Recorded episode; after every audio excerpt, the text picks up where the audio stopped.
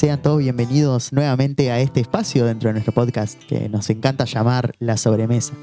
Al igual que en el cato de, de la semana pasada, eh, hoy también nos acompañan Mica y Luisi. Bienvenidos a todos, una vez más nos encontramos y hoy tenemos un tema que como católicos, como parte de la iglesia, nos atraviesa completamente. Hoy vamos a hablar acerca de qué, Marian.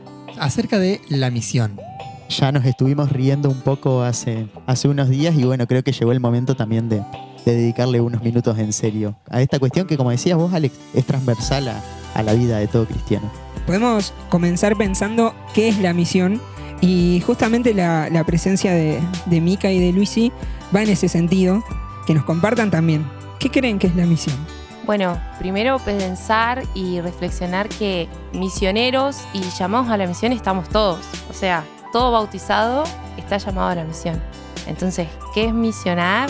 Profundamente o no tan profundamente. Es sencillo, pero a la vez es sencillo decirlo, pero no tan sencillo hacerlo. Que sería anunciar a Cristo todos los días, con los gestos, con palabras, con el testimonio. Y por ahí eso es, es re complicado porque en nuestra vida diaria no es tan fácil llevar a Jesús a todos nuestros ámbitos. Por ahí estamos en la escuela o en la facultad y estamos con, personas que realmente no conocen o no quieren conocer a Jesús, no tienen su corazón abierto y nosotros, nuestra misión está ahí, en llevar con nuestra vida, sin necesidad de mencionar a Jesús, pero llevar con nuestra vida ese estilo de misión. Justamente es muy interesante esto de que la misión no es en un ámbito específico, no es por ejemplo, eh, podríamos pensar en la misión de verano, las misiones rurales que muchos grupos eh, realizan precisamente en los meses de diciembre y enero, que tampoco la misión es exclusivamente en la parroquia o en el barrio de la parroquia, que muchas veces tenemos ese encuentro donde salimos a recorrer las casas o anunciar un poco a Jesús, que eso también es misión, pero entender la misión también, como hablábamos en el capítulo anterior, la misión en todas partes. Nos contaban distintas anécdotas de cómo las personas en ámbitos donde quizás no podríamos identificarlos como misioneros desde un punto de vista superficial, sí es cierto que la misión también transcurre ahí.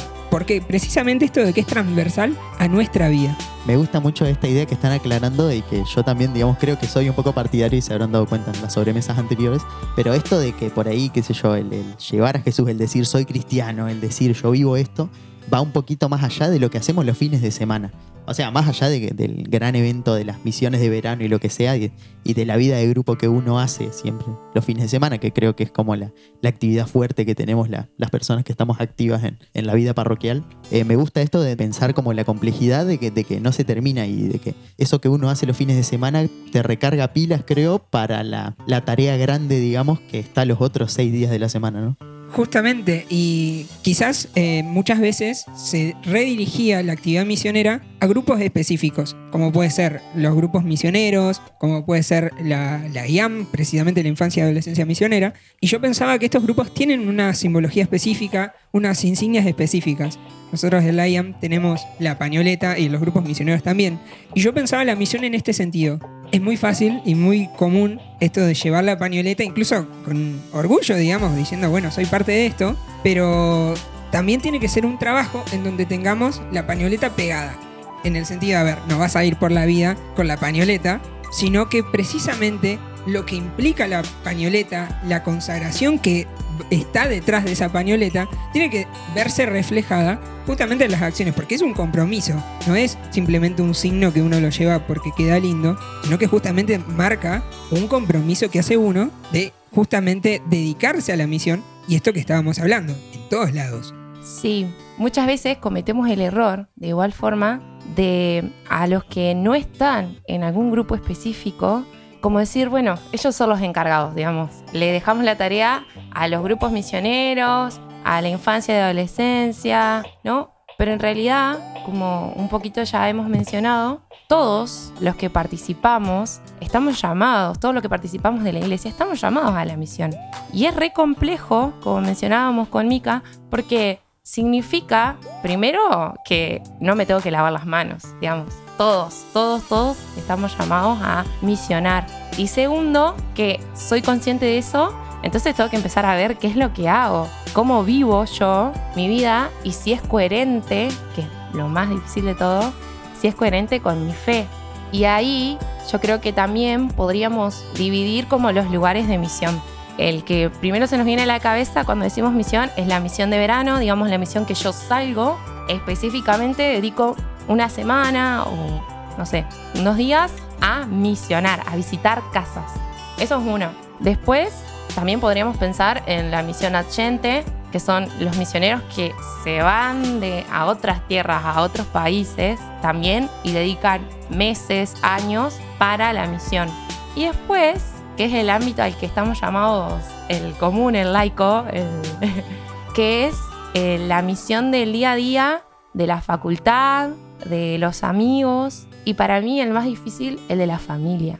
Más cuando, digamos, todos eh, a veces cuando uno participa de un grupo y, en casa como que, no sé, somos medio incomprendidos. O al revés también puede pasar, todos formamos, vamos a la iglesia y todo, pero en casa se vive otra cosa, ¿no? Venimos del... A mí me pasaba, capaz que estaba yendo a la misa cuando era más chica y con mi hermano antes de eso me peleé. Entonces, bueno, está bien, es algo de la convivencia, pero también poder sacar de eso, ¿no? Sacar provecho y poder sacar algo católico, podríamos decir, del perdón, de misionar también en eso, de misionar en casa con mis gestos, con cómo colaboro, con juntar la mesa, ¿no? Y después entonces desde adentro hacia afuera. Entonces desde mi casa yo intento misionar, intento digo porque es muy difícil, y después salgo hacia afuera, hacia mis amigos, hacia la facultad o la escuela, hacia el trabajo, también con desconocidos en la calle, no sé, con la amabilidad, con el tratar bien, a, no sé, si voy al kiosco, eso también es muy importante. Yo siempre pienso en, esta, en el pasaje de la Biblia que decía, mira cómo se aman. Y pienso que el misionero es testimonio de Cristo con su felicidad, con la alegría a pesar de, a pesar de todo. Podríamos pensar a pesar de la pandemia, a pesar de eh, los problemas económicos, políticos, todo lo que existe, porque problemas hay y hubo siempre. Entonces, la misión de la alegría, la misión de la sonrisa, eso es algo muy, muy lindo para pensar y también que, el otro se pregunte, ¿qué tiene esta persona? Algo tiene distinto que, que seguramente es Cristo.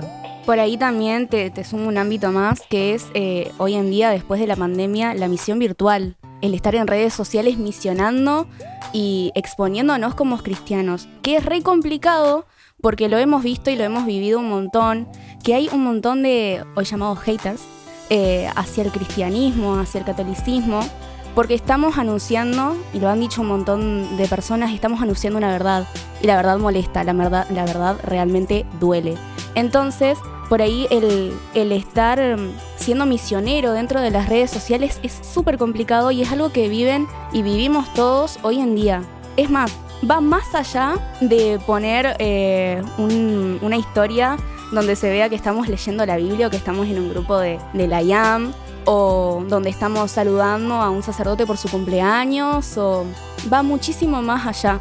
Me ha pasado que tengo amigos que me han contestado historias así como diciendo, bueno, que estás diciendo, pero no cuando pongo un versículo de la Biblia, sino cuando pongo de, otra manera una misión. O sea, como que estoy diciendo, bueno, vamos con Jesús, pero un poquito más encubierto.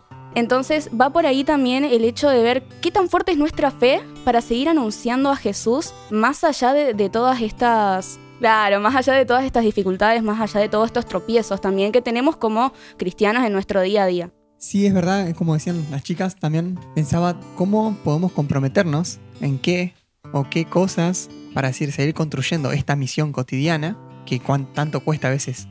Capaz que uno aspira a una misión algo grande, gigante, como que fuera, oh sí, va a ser inalcanzable, pero bueno, empezando con algo chiquito, que después puede, de a poquito se puede ir convirtiendo en algo más grande.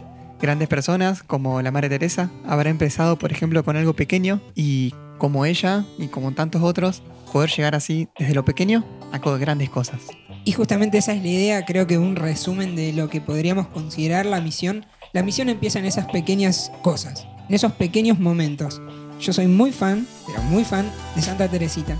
Y hoy, participando en una celebración, el sacerdote decía, ¿qué hizo Santa Teresita de extraordinario? Nada.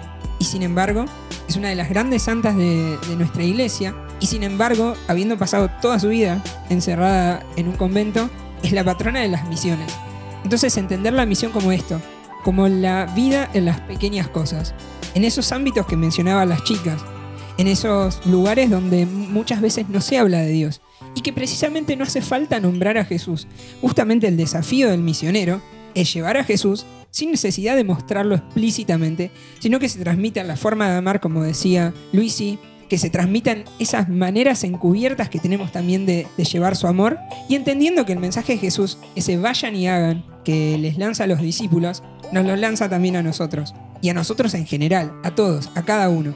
No específicamente a los de un grupo, no específicamente a los que forman parte de alguna institución o algún movimiento que tiene como fin especial misionar. A ellos especialmente, pero a todos por el simple hecho de ser hijos de Dios y como nos decía el lema del mes misionero extraordinario hace unos años, bautizados y enviados. Somos todos misioneros. Bueno, creo que acá hay un, un montón de, de, luz que hemos echado y creo que nos quedan un montón de cosas. Pero por ahí lo, lo, más increíble de todo esto que se me hace como para ir cerrando es que mientras, bueno, mientras ustedes hablaban y por ahí compartían lo suyo, me venía acordando de las otras sobremesas y y que siempre hay como lo, los pequeños, las pequeñas frases finales de todas las sobremesas, creo que hoy, hoy tuvieron como un espacio implícito, digo. Esto de que, bueno, de que la fe, yo decía, se transmite por contagio. Esto de las pequeñas cosas, esto de a dónde ir a buscar, a dónde ir a buscar a la gente, quién, quiénes son los objetos de esta misión, digamos, y que no es solamente la gente a la que le predestinamos, digamos, como un tiempo planificado. Y que, bueno, creo que nos deja mucha tarea, mucho para seguir pensando. Otra vez nos quedó corta la sobremesa.